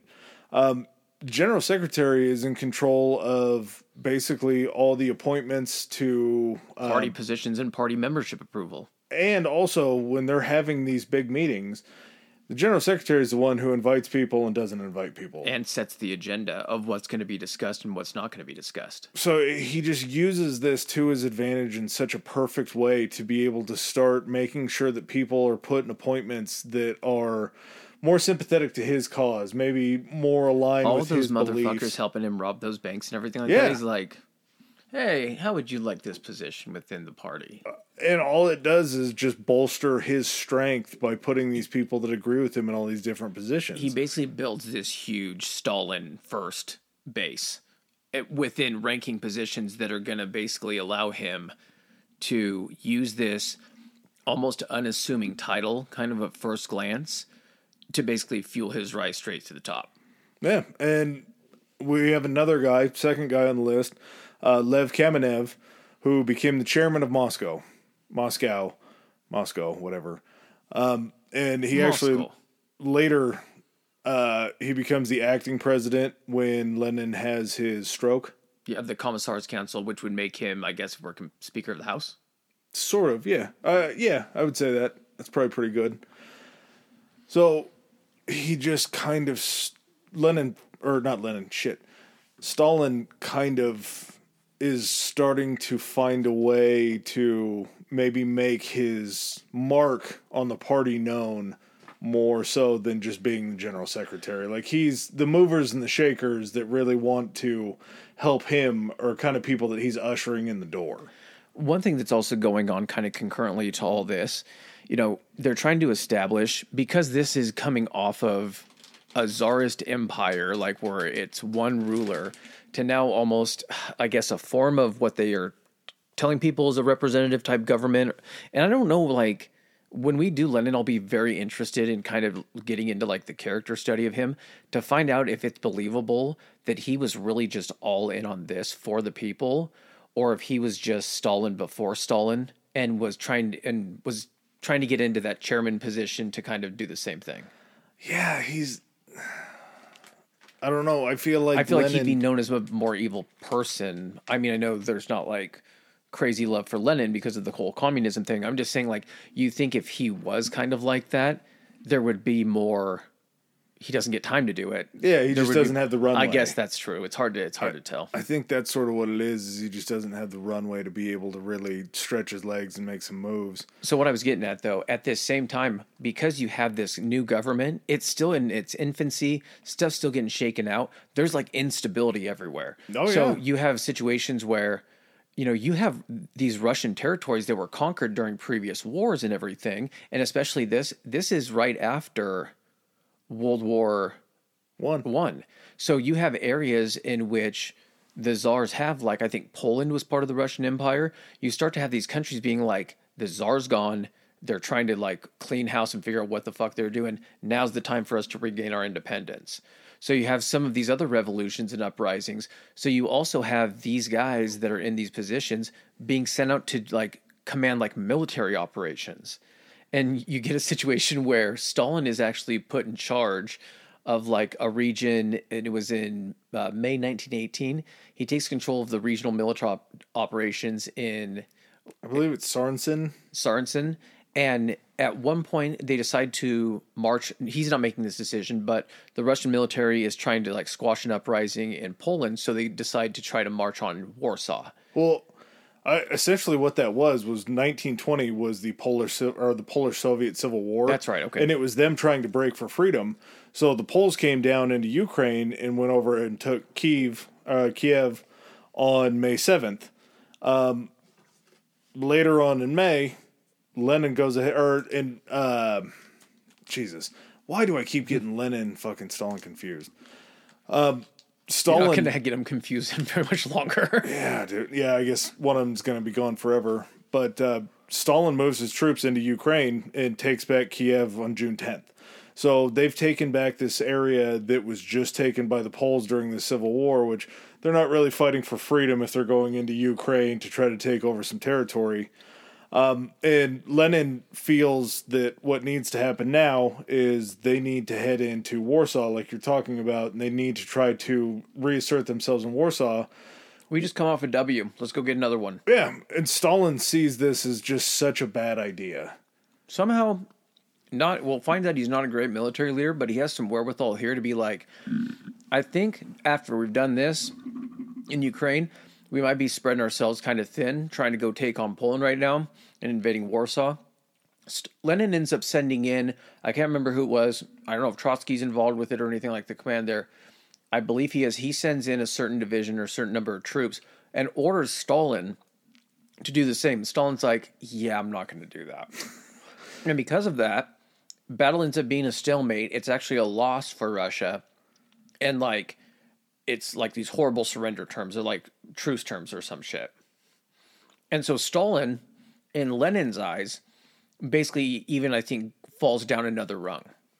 Yeah, he I, he just can't get a win with Lenin. It feels like, and it is shit like that where I think he ends up getting stripped of his um, powers in the military because they thought that it was such a bad decision. They thought that he just knowingly defied orders, which it sounds like he did, yeah. but he did for good reason, I think. Like, I think there was a logical thought that went through his head that if we try to get into this war, we might not end up beating Poland. Well, here's the thing, too. Do you think it's one of those situations where he thinks in his way, his rationale, that if he goes and he's part, he sees it as a losing, you know, endeavor. And he's like, well, if I'm part of this losing endeavor, then I'm going to look bad. Do you think he was going to take instead of taking the L yeah. and the dishonor for that? He was more like, if I just don't go, I can't lose. And so maybe I'll just get chewed out. Lesser yeah. of two evils. Yeah, I'll just try to get chewed out. Especially if it's so embarrassing for Trotsky that it brings him down too. Yeah, and I'm sure Trotsky was right in lockstep with Lenin in believing that if this was what Lenin wanted to do as the leader it, of the Red had Army, to be done. Yeah, I had to make it happen. This this wasn't a suggestion, motherfucker. uh, May 1922, Lenin suffers a massive stroke. Father Time, Lenin, an older man, Undefeated. Father Time starts to catch up to him, and it's kind of odd how uh, this one wasn't Father Time, my friend. Did you not hear how this happened? Uh uh-uh. uh Okay, so Lenin had actually survived an assassination attempt a couple years before and got shot in the neck. He suffered the stroke during a surgery in May 1922, or right after the surgery, removing the bullet. Oh shit! So it causes him to have uh, that massive stroke and everything. And after that, Stalin's like, You need Joseph at your house. So Stalin basically sees this as an opportunity to almost like do you think he thinks he's gonna like puppet master Lenin like weekend at Bernie's him or some shit? I think it was because I had read a couple times about how Lenin would just tell him or Stalin would just tell Lenin shit to make him mad like just try to get under his skin and piss or him off. Or try to force another fucking stroke or aneurysm. Yeah, maybe just something to push him over the edge. His wife, Lenin's wife, really wasn't a fan of Stalin. That makes a lot of sense though, because I did hear about that too. That he he tried to make himself indispensable to his wife and basically be Lenin's eyes and ears for the party. All information to try to funnel through him to give to Lenin. And I think part of that was the fact that with Lenin still there and the trajectory that Stalin's career and political maneuverings were taking, I think maybe in a way he this was kind of a wild card to go ahead and do this. Yeah. But at the same time, if he's trying to go ahead and upset him push him over the edge, kill him, that's going to cause a power vacuum. And that's, I think, at the the only way that Stalin is going to get into the position he is. He was never going to get there with Lenin. He was never going to be Lenin's heir, and we're going to find that out when he writes the letter and Yep. Everything. He was never going to be that guy. This is his gamble. He has to try to create unrest and a power vacuum in order to have a chance of sliding in there. Yeah, he, he Solid needs fucking plan. he needs chaos. Yes. Um. So eventually, January 1924, somehow Lenin lived two more years. They said he had a couple other strokes too. Like there was one and he was still kind of verbal after the first one. That's why he was able to still like communicate with Stalin and the rest of the party. But then he suffered one or two more. And the last one ended up causing, I think, like an embolism or an aneurysm or something. And down goes Lenin. This might be my favorite thing that Stalin did because I find this next the part. the pettiness of this, but also like the sheer like ballsy political maneuvering of this. Again, had this been a fictional character, you just got to fucking tip your cap. Yeah, yeah, uh, that's really all you can do because it's just a stroke of brilliance. Um, uh, Stalin knows that Lenin really enjoyed Trotsky. Trotsky was kind of his his second, not really second in command, but somebody that Lenin held in very high regard. Well, there was a letter that Lenin had wrote, and it was basically when it boils down to it, the letter was like a. It, I don't know if it was like I don't think it was his will, but it was a review of all the people in the party and what he saw for the future of the party, and he basically wrote down the strengths and weaknesses and of everybody. There was like seven guys that could potentially fill his spot and move mm. into that spot, and he did like a profile on all of them. He even he did one on Stalin, of course, and Stalin's was the worst. It was actually even stating that Stalin should be removed from his position as the secretary. Gaining too much power. because he was using it and gaining too much power and doing it. Well, this did make its way out to these leaders, you know, the people that it was about within that, like, I guess you would call it, if, you know, like the board. Let's just say the, they're the board, um, the board of the Bolsheviks. Well, because they didn't end up releasing it. They all were like, Stalin is definitely not getting to power and everything, but they didn't release it because it would have they would to release Stalin's stuff. He would have been able to release theirs, and everybody would have seen that they all had weaknesses, and Yeah. it would have caused even further division. Another thing apparently was that they underestimated the fact that the things they perceived as Stalin's weaknesses and that Lenin perceived as his weaknesses, like um, his harshness in certain situations, things like that, the people had been so fucking mistreated for so long that they actually found those qualities more desirable than the other ones. And so they were like, shit, this is going to have the unintended consequence if we release this of basically saying that Sta- even Lenin thinks Stalin has the qualities that they find. So it's just going to bolster him even more. Yeah, it's gonna look good. Well, he not only does that, so he they have that, but then Stalin actually plans the funeral as the secretary. I guess that's part of the job is to Has to plan his send off. He gives the eulogy in which he basically like just gives a bunch of like Lenin quotes and how they pertain, and he keeps saying like "our great Lenin" or like basically trying to kind of like set himself up as the heir apparent. Well, it was really nice that Trotsky let him give the eulogy, right? Because Trotsky was there, wasn't Hard he? Hard to give the eulogy if you're not invited to the fucking funeral. Yeah, apparently Stalin had sent the invite to Trotsky. There's a couple different stories, a couple different variations that I heard about this. Trotsky was kind of an in his head kind of guy. Uh, one of the stories was that Stalin had arranged for him to go off on like a holiday and to keep him away from the capital. He was like, "Do you know where the fox hunting is really good? Two thousand miles from here. I'm going to send you with protection, and we're going to send you on a little vacation. You've been working hard." So he heads out that way and doesn't ever hear about the funeral. They're told to kind of cut off communication to Trotsky about anything that's going on. He's basically has his guys with him, and he's like, "Make sure he doesn't get near a newspaper." the other thing that I heard, and it may be just kind of a mix of both, was that Stalin wrote Trotsky's invite that he sent to him for the wrong day of the funeral. So you would have to be out in the middle of nowhere, right, to just not know that Lenin's funeral is happening. Yeah, that yeah. Yeah, it tracks for me too. either way, Trotsky isn't there to kind of put his signature on this. And what makes you look like the worst Leninist possible? Oh yeah, you don't even show up for his funeral. Yeah, you do, you can't even be bothered. And the other guy, your main competitor, is not only up there giving the eulogy, he's a pallbearer, Yep. and he arranges for all of you know for Lenin's body to be embalmed and then put in like a glass Sarcophagus mausoleum, kinda- sarcophagus yeah. type thing. Was it in Red Square? yes, and it was creepy as shit. And so all the people could walk by and always pay their respects to Lenin. Always thought those were jokes, but I think like at some point his body was moved inside, but it was still in like a glass case or some shit. I want to say it still is. We're gonna find out when we end up doing Lenin. Yeah, I, I think one of them still is. I don't know if it's him or Stalin, but uh, he also goes ahead and renames Petrograd Leningrad. So he's showing this kind of proper respect to the revolutionary that brought this to brought or that brought Russia into basically the Soviet Union style. Ex- it- well, it was. They Country. turned it into the Soviet Union. yeah, he. Sneaky bitch. so That's- sneaky. I, I I hate the guy, but it's a fucking pretty ballsy, brilliant move. Here's something else I heard too when it kind of was the comparison between Stalin and Trotsky. Trotsky was more kind of like even keeled and like centrist, I think.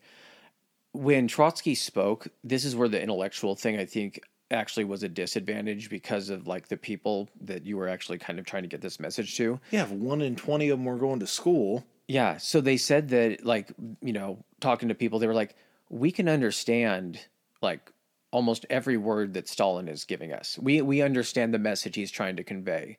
Trotsky, I may be understanding every third word. like he's trying to flourish. Like I heard. Did you hear like interviews of him talking and reading? Not him. It's very like he looks like a Russian Colonel Sanders is what he looks like. A little like. bit. Yep. But um, yeah, he you could tell that if you didn't have even to me it sounded flowery, but if you have an entire country where your proletariat is just working class people that don't have an education, you almost come off as elitist. Yeah. And you're representing the one thing that they were like, well, we never understood what fucking Prince, whatever his fucking name was, or Tsar Alexander was, not Tsar, Tsar, what was Yeah, fuck? Nicholas. Tsar Nicholas. Tsar Nicholas was saying. So you're almost giving off that. They saw Stalin basically just as more relatable. Yeah, Trotsky felt a little bougie. Mm-hmm.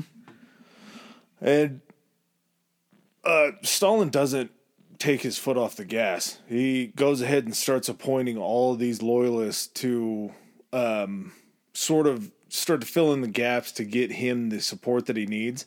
And his idea is he wants to support this proletariat.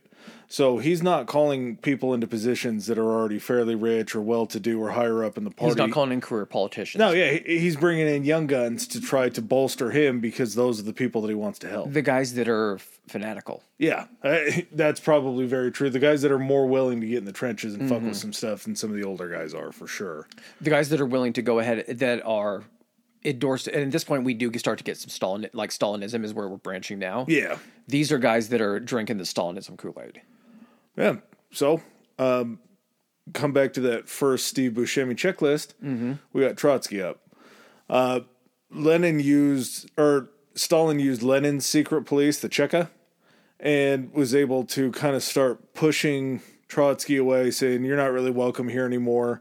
He ends up going. Seats taken. Yeah, he ends up getting exiled to uh, the place of Borat's from.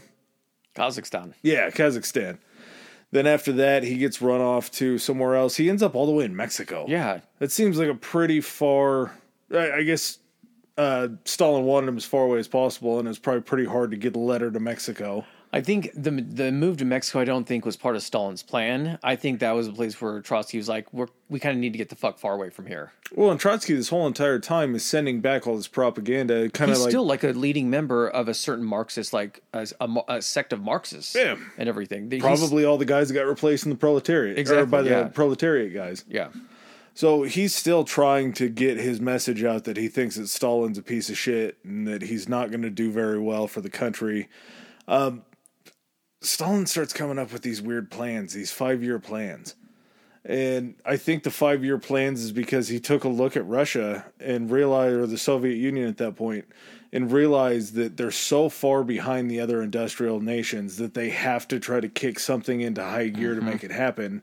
And along those lines, when you're doing that, you're going to take a look at sort of the different classes of the people that are in these countries. He's basically going to take the Industrial Revolution and condense it down as quick as humanly possible to basically turn Russia or the Soviet Union at that point from like more agricultural and everything. And he's like, no, fuck this shit. We're industrializing. And the fastest way for us to do that is enough with this, everyone doing their own stuff. So there's a class essentially um, called the kulaks. And the kulaks were basically people that like owned their own businesses and farms and things like that. You, you were considered a kulak if you owned eight or more acres of eight land. or more acres. Okay, there we go.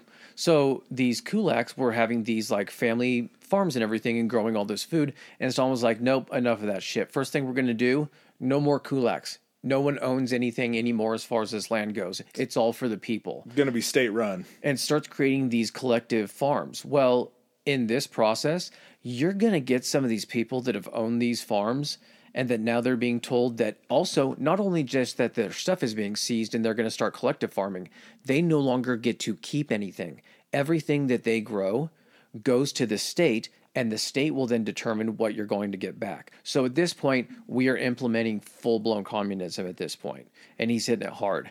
And so I'm assuming that these are also the people that have the knowledge of how to farm the land and how to grow the crops and everything.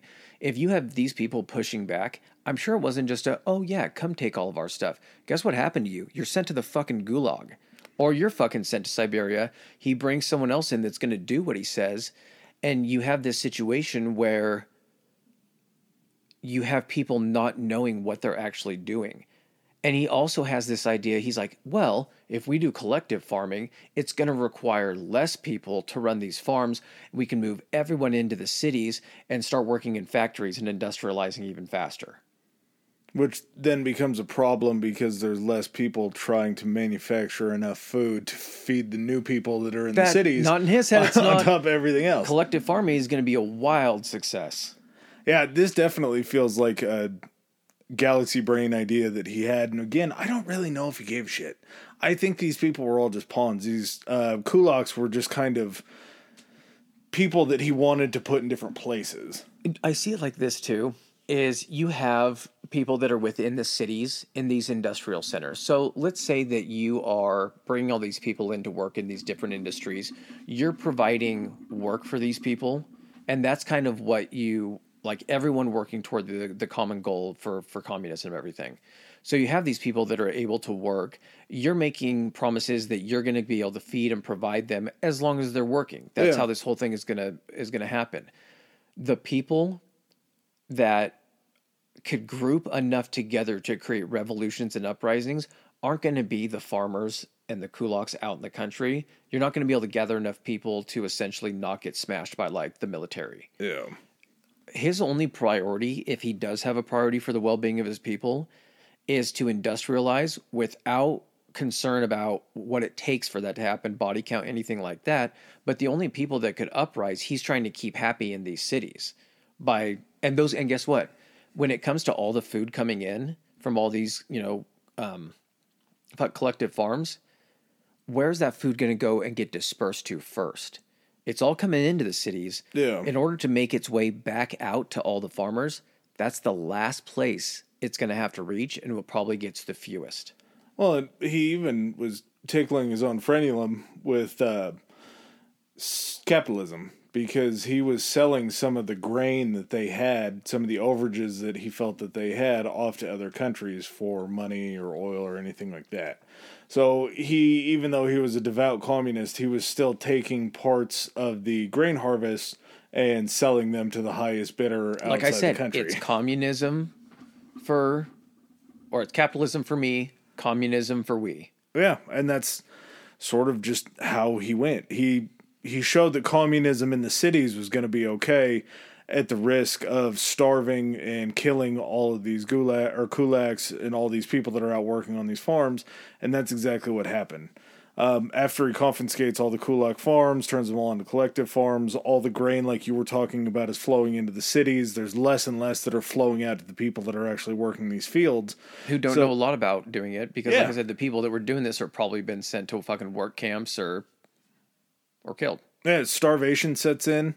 Um, and then after the starvation sets in, it got bad enough by 1933 that there was actual reports of cannibalism that was taking place in these outer areas where these farms were. Like they, it got bad enough that they were literally eating people. And it got so fucking bad that after that massive famine, it killed around 10 million people. Which again, that's why I have such a hard time on why Hitler really pisses me off. But this guy is tougher because 10 million is already more than Hitler killed. No, no, it well, but also you're taking into account like how many deaths is Hitler responsible for because he started the war. So th- all those deaths are pinned on him as well. What I'm saying with Stalin is even before he said his famous one death is a tragedy, a million deaths is a statistic, even before he said that to FDR, this is where you first get the taste of it. Is as long as things were working as he thought that they should work, that the cities were being industrious and like, you know, advancing the Soviet Union, 10 million people is a statistic to him. yeah, that's just And part of his belief was that it was about the the belief of the system is what was important. And if you had to cull the herd, that was what the system was requiring you to do. I guess there were less mouths to feed by 10 million. And here's the thing too, it's like we've talked about this with like World War II and everything. It almost seemed like Russia, they would get pushed back beat, but like it was only until they could call in the reinforcements from the rest of the fucking country. and then it was bodies. like everyone's here. You always had fucking more bodies. You always had some extras coming up, whether it was from the gulags or just the poor people or anybody like that. But you would think that knowing that 10 million people have died out in the countryside because of this famine would be really bad and the people in the cities would get real pissed off, right? Here's the other crazy thing too, man. He's not even like the chairman. He's still taking his he he is in all but name, but he it has like he keeps the title in that same way that didn't Hitler not take the chancellor? Like he's like, I'm not gonna take that title. Yeah. Because of Hindenburg or whatever. He's just like, no, no, no, I'm still just the secretary doing this kind of stuff, but I'm doing this for the good of, you know, Mother Russia and everything. Which leads me to kind of an interesting thought in saying that was there's a lot of people that go for the title because they want the title, right? Mm-hmm. He was so unconcerned about the title that he's like, yeah, I'll just stay the secretary and just keep doing this. Like I know that I'm in charge, and that's really all I care about. because it also still spreads the blame. The whole thing with like with Tsar Nicholas is any shitty thing that happened, you were the one. I mean, he no one gave a, he didn't give a fuck if he was accountable, Yeah. but that's where all of the blame went for people's misfortunes, as it should have. At this point, he's like, no, there's still all these people within the party.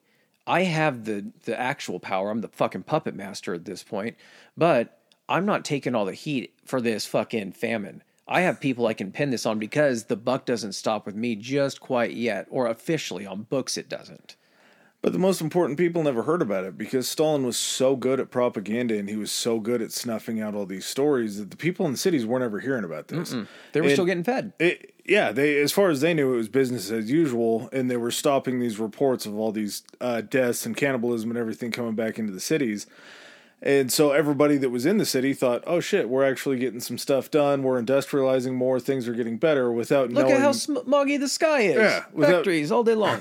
with, without knowing that there's millions of people being killed out in the countryside. Um, and eventually, uh, Stalin's second wife catches wind.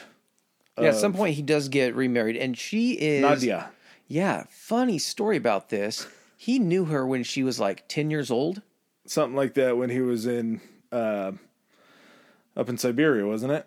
No, I. It was like a family friend or someone like I can't remember exactly, but yeah, he met her when she was ten years old, and then by the time she comes, I think she was maybe like nineteen or twenty when they finally got married. So I mean, thank God he waited. Yeah. Um, the women that he's marrying too are he's not just going out and finding like women that don't have any type of like belief in the cause or anything like that these women actually do believe in you know the good of communism and, and everything and so with his second wife she found out about this famine and his response to it. And I think it was during like a dinner or something like that. He was flirting with somebody else. She got upset about it. He told her to have a drink or something or drink up. And he's like, drink this, you. And she's like, "Uh, my name's not you. Yeah. And then she found out and she was arguing with him about the fucking famine shit.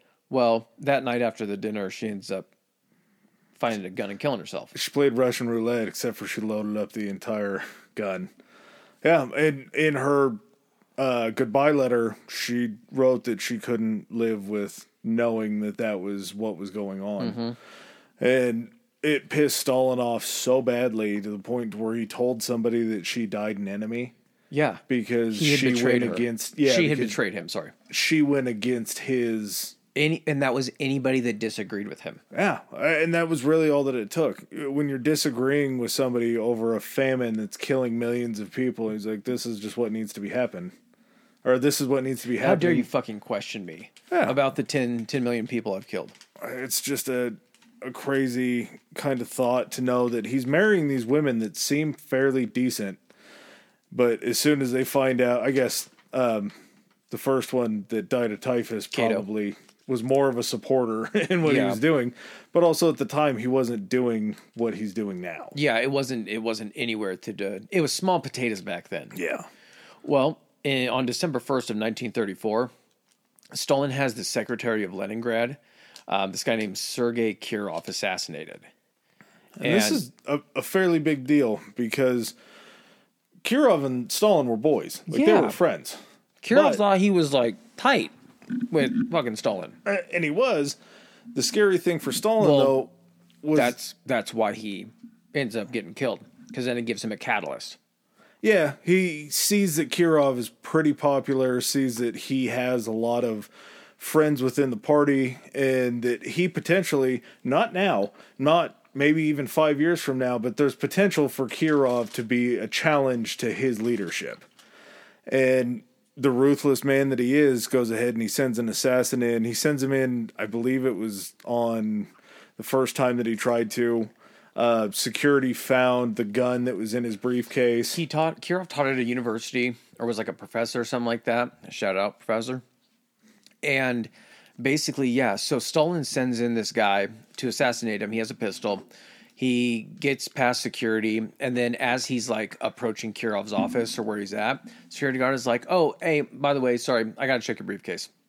Checks his briefcase, finds the pistol, and he's like, "Ah, you can't be in here with that." So he detains him, but then I guess gets a phone call or receives a letter or something. I'm assuming it was a phone call due to the speed of it and he basically gives the guy the briefcase with the fucking loaded gun still in it. And he's like, I, I just got to send you on your way today. So, like a couple days later, might have been the next day. I talked to him. I get you're clear Same now. same fucking thing. He goes into the school. Security doesn't bat an eye. Lets him right through. Walks right up behind Kirov and pops him in the back of the head. And this is a tragedy. We have a man that is beloved in Kirov that gets assassinated. Who could have done this? Well, they get the guy because they fucking know who he is, and they basically put on a show trial. And and of course, it's not like Stalin is picking up the phone and talking to the murderer and being like, "So this is what you're gonna do." He's basically hired to do this through some other means because this guy ends up being killed Yeah. and everything is part of like the for killing Kirov. But Stalin basically uses this think with everyone and all the public thinking that they were close and supportive of each other. He's like, "My friend, they took my friend. We must get rid of all of the rivals to make sure that nothing like this can ever happen again." Well, yeah, and we go back to the Buscemi list. Number two on that list is going to be a guy that we talked about earlier, Lev Kamenev. And Lev Kamenev gets the lipstick treatment as his name is crossed out when Stalin blames Lev for the murder of Kirov. And they bring Lev, a few other people in that are around Lev, and they're like, hey, Like 15 of them, like high-ranking members. you committed this murder. And Lev goes, no, I didn't. He goes, yeah, you did. And he goes, no, I didn't. Um, this is one of these things where Stalin played the game correctly because in Russia, I guess at this point in time, when they You have would to say in Russia. in Russia, when they would go to trial, they would almost need like a confession to be able to. It was all like almost all of the not yeah not verdicts but um what do you call it when someone is not condemned, but tried. Fuck, why can't I think of that word? Found guilty of? I guess yes. It, the the evidence was almost all confession based. It was very hard to get someone convicted. Okay, yeah. It was hard to get someone convicted on like evidence. It was mostly all confession based. And so, yeah, he pulls in these 15 guys. He's like, all right, here's how it's going to go. Um, you guys are going to say that you're all accessories and a party to this. You guys planned it and you guys carried it out. Or I'm probably still going to kill all of you, but I'm also going to kill all your families too. so either you guys can just say you did it, I kill you, do the, you know, do the good Bolshevik thing, take the heat for this, because, uh, you know, I've killed, I've already killed 10 million people in the famine. I'm not going to sweat about Well, it's a few some- more. yeah. And being people that wanted to protect their families and everything, these guys came out and basically said, yep, we did this, we plotted to do this, and I'm not, yeah, They got the shit kicked out of them too. They were beating them up in these Oh, yeah, definitely. So just uh, another by force. Um, they basically put on these show trials. Levs goes first, where he gives his confession to what happened. Says that he was the the main guy that got everything going. Um, after he's found guilty, they have another show trial. They get the rest of them, and this is what starts what's called the Great Purge, and it's essentially just him purging anybody that could be cleaning a, fucking Yeah. house. that could be a threat to him in any way. Um, he And- basically sells this as saying, and I don't know how much of this got to the public. With the amount of people that were killed during the Great Purge, I imagine there was some type of like public outcry or an explanation that needed to be provided to the public. It's got to be the fact that he's like, we just found these 15 guys that were a party to the murder of this beloved, you know, member of our party. and then they confess to it. and they confess to it. But not only that, we've got information of other conspirators or like other pockets of resistance that are a threat to, you know, our great nation. And so We were right the first 16 times. Yeah, exactly. So now we're going to go for a thousand. we don't want another, we don't, not one more uh, Kirov. Yeah.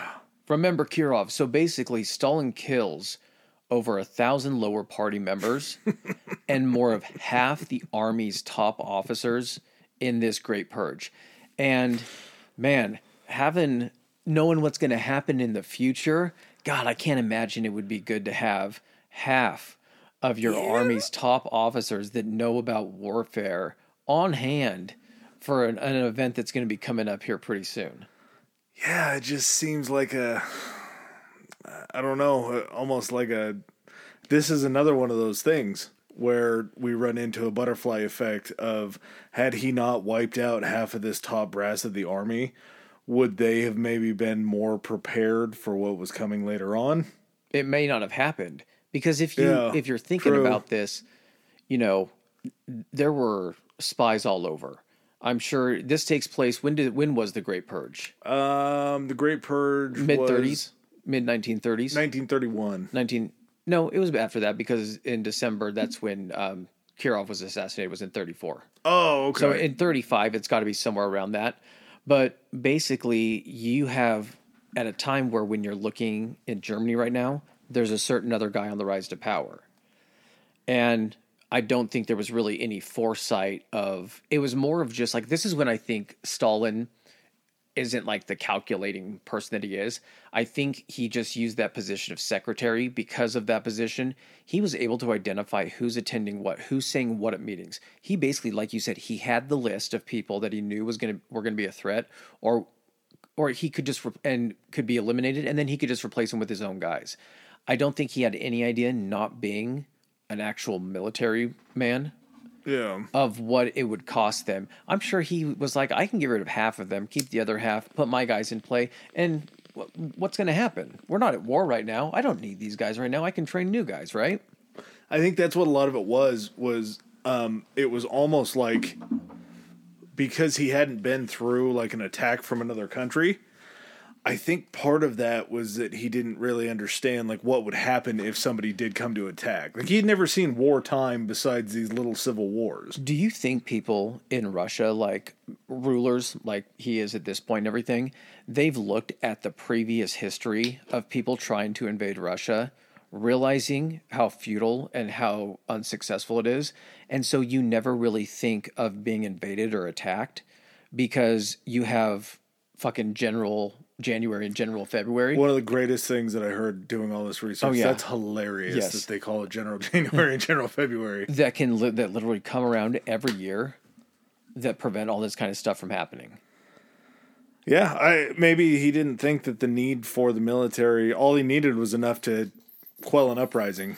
Really, Well, and when we say, you know, he kills over a thousand lower party members, half the army's top officers, okay, so that is just in the party and in the army. Overall, in the Great Purge, 700,000 to 1.2 million people either detained in the gulag system or put to death. was that the purge or the terror? That's the purge. The terror is even fucking worse. Yeah.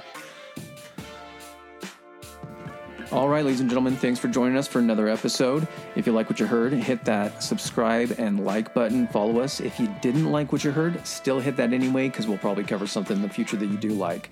Um, please follow us on our social media. Adam, hit him with it. Uh, our Instagram is historically high pod, historically high pod, and we are on Twitter at historically high. That's historically h i. All right. And if you guys want to send in any feedback, suggestions, hit us up on those two, or you can even do it on Gmail. It's historically high podcast at gmail.com. Uh, thanks again. Peace.